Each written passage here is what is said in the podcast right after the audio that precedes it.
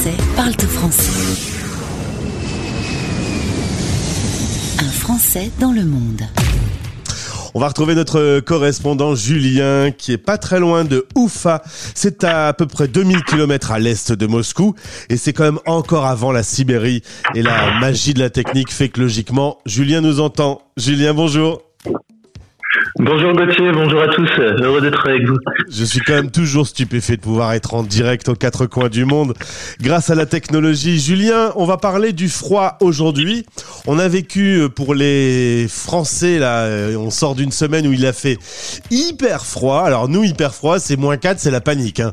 4 flocons de neige. Voilà, c'est ce que euh. j'allais dire. moi, depuis, depuis ici, ça me fait rire quand je vois qu'il fait moins 10 et que bon, ça fait les gros titres un peu des sites et des, ah journaux. Là, là, là, que... Si, le grand neige. qui est assez habituel euh, en, au mois d'hiver. Bah, L'hiver, euh, là où je suis, ça dure euh, sept mois euh, en fait. Enfin, en pratique, si on, on compare à l'Europe. Donc c'est vrai que c'est une, c'est une période qui est assez longue, qui est parfois assez, enfin, assez difficile peut-être vers la fin de l'année parce que bon, comme en France, les jours sont très courts et puis en plus avec le froid, du coup, les gens sortent pas beaucoup.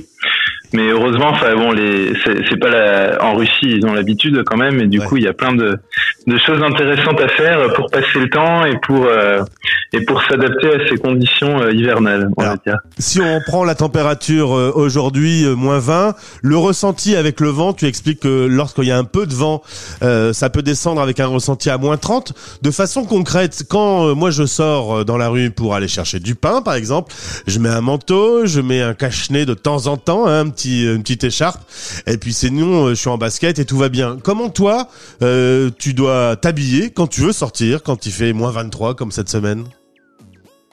Alors en général, donc déjà j'ai des chaussures euh, spéciales, donc des grosses chaussettes, un peu comme les chaussettes qu'on a en France pour faire du ski, euh, assez épaisses. Et puis même les chaussures euh, que je mets, donc c'est pas des chaussures habituelles, c'est des chaussures renforcées avec de la fourrure dedans qui sont qui sont bien chaudes. Et après au niveau du manteau, bah, malheureusement il n'y a pas trop de. la, science fait des progrès, mais me- je ressemble quand même toujours à un bibendum un peu quand je sors Ouais. avec le manteau pareil épais. Et finalement, du coup, dans ce, ce genre de cas, le masque, bon, qu'on déteste, je pense, euh, pas mal de gens n'aiment pas bien porter. Ça sert aussi quand il y a du vent, de, enfin, de, de coupe-vent un petit peu là Ouais. pour le visage. C'est finalement assez, euh, assez plus agréable avec le masque que sans masque euh, de, de ce point de vue-là. Et après, bon, bonnet, euh, enfin, les moufles, euh, s'il y a besoin, euh, voilà. Après, euh, comme je suis, je travaille principalement, euh, j'ai pas, enfin, j'essaie de pas être trop longtemps dehors, mais Ouais. euh, voilà, c'est un peu l'idée. Parce que concrètement, on va pas se promener le, le samedi après-midi euh, faire du shopping. On, on tient combien de temps avec une température comme ça, un ressenti moins 30 euh, on, on va pas se balader en forêt pendant une heure. Ah, si, si, on peut. euh, Je le Ah. fais d'ailleurs, euh, ça d'a- d'aller me se balader.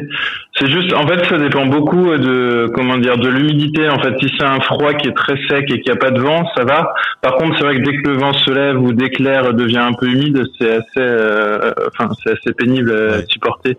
Mais, euh, enfin, pour vous donner un exemple, l'autre jour, euh, bon, il faisait euh, à peu près dans ces eaux-là, là, moins 20 à peu près. Et avec des amis, on a quand même fait un barbecue euh, en plein hiver euh, par mois. Donc, euh, Ah ouais. tout est possible. C'est peu Ouais. la magie de la, de la Russie. Et, et alors du Et coup, euh, toi, tu, tu es un jeune expatrié euh, euh, en Russie. Tu as connu les conditions euh, de vie dans une, une maison française. C'est quoi les grandes différences avec une maison là où tu te trouves aujourd'hui dans un dans un monde où il fait très très très froid? Alors bah, moi dans, en fait j'ai donc euh, j'ai un appartement euh, qui est en fait chauffé par chauffage collectif donc en fait j'ai pas trop de moyens de réguler la température. Alors ce qui est assez drôle c'est qu'il y a beaucoup de de maisons en Russie où en fait le chauffage est pas réglable et du coup quand il ferait trop chaud ou que l'air est trop chaud et sec à l'intérieur des maisons les gens ouvrent la fenêtre pour euh, rafraîchir donc c'est pas c'est pas très écologique comme méthode mais Ouais. bon c'est malheureusement il n'y a pas trop d'autres euh, façons de faire. Et, et autre chose que je peux dire par rapport à ça, en fait, dans les anciennes maisons, euh, dans la dans la ville où je suis, des maisons qui sont encore en bois un peu traditionnelles, ils utilisent beaucoup euh, des tapisseries, on va dire, ou des tapis un peu épaisses, pour euh, pour préserver euh, voilà la, la chaleur à l'intérieur et éviter Ouais. que la, la chaleur s'échappe trop du, du bâtiment. Voilà. Mais c'est une question peut-être qui est un peu conne, mais quand il fait moins 20, est-ce que quand tu allumes ton robinet, tu as de l'eau qui coule? Ah oui, oui, oui, heureusement. Bah, alors euh, tous les, même dans l'usine où je travaille, euh, toutes les tuyauteries sont calorifugées. Enfin, il y a des, des couches d'isolant euh, dessus. Même si ça, ça, ça, arrive chaque année, même si bon, ça fait des années, par exemple, que cette usine marche, il y a toujours des fois où il y a un coup de froid d'un coup et on a de, de l'eau qui peut geler dans certaines tuyauteries. Et malheureusement, après, ça peut faire casser les canalisations. Donc ça, c'est assez, assez dangereux. Bon, ça arrive assez rarement quand même. Enfin, enfin, ils sont quand même bien habitué à, ce genre de conditions. Mais c'est vrai que le directeur de l'usine où je travaille aime bien à chaque fois que des Français viennent, qui veulent faire des projets et des choses, il dit non mais rappelez-vous qu'ici on a moins 30 en hiver et plus 30 en été, ce qui est euh, ce qui est assez vrai, et ça fait des des contraintes quand même importantes. Et notamment, enfin un autre point aussi que je voulais dire, c'était sur les routes. En fait, c'est vrai que les routes souffrent quand même euh, pas mal ici à cause des gros changements de température. Et j'ai dit qu'il faisait euh, qu'il avait fait ressenti moins 30 la semaine dernière. Et ce qui est fou, c'est que des fois, en l'espace de deux jours, il fait moins 30 et puis deux jours après, il fait moins 5. Donc ça fait quand même des grosses des grosses variations de température. C'est comme ça, hein, on s'imagine pas, mais enfin, en France, c'est comme en été quand il faisait, je sais pas, 5 degrés un jour et puis 25 ou 30 le lendemain, ça fait quand même des gros, des gros écarts. C'est assez, fou. Alors moi, il y a pas longtemps, il faisait froid, je suis sorti, j'étais pas assez habillé, j'ai pris ce qu'on appelle un coup de froid. Euh, il y a aussi euh, des maladies qui sont spécifiques dans, dans des pays où il fait très très froid. Euh, je sais pas, je dirais pas qu'il y a des maladies spécifiques. Bon après comme euh, partout, la grippe, bon le Covid actuellement évidemment. Euh, après, y a, oui, il y a certains collègues qui me disent que bon, souvent ils ont des, enfin, ça leur arrive une fois par hiver d'avoir des bronchites, des choses comme ça, enfin, des, au niveau des, des poumons.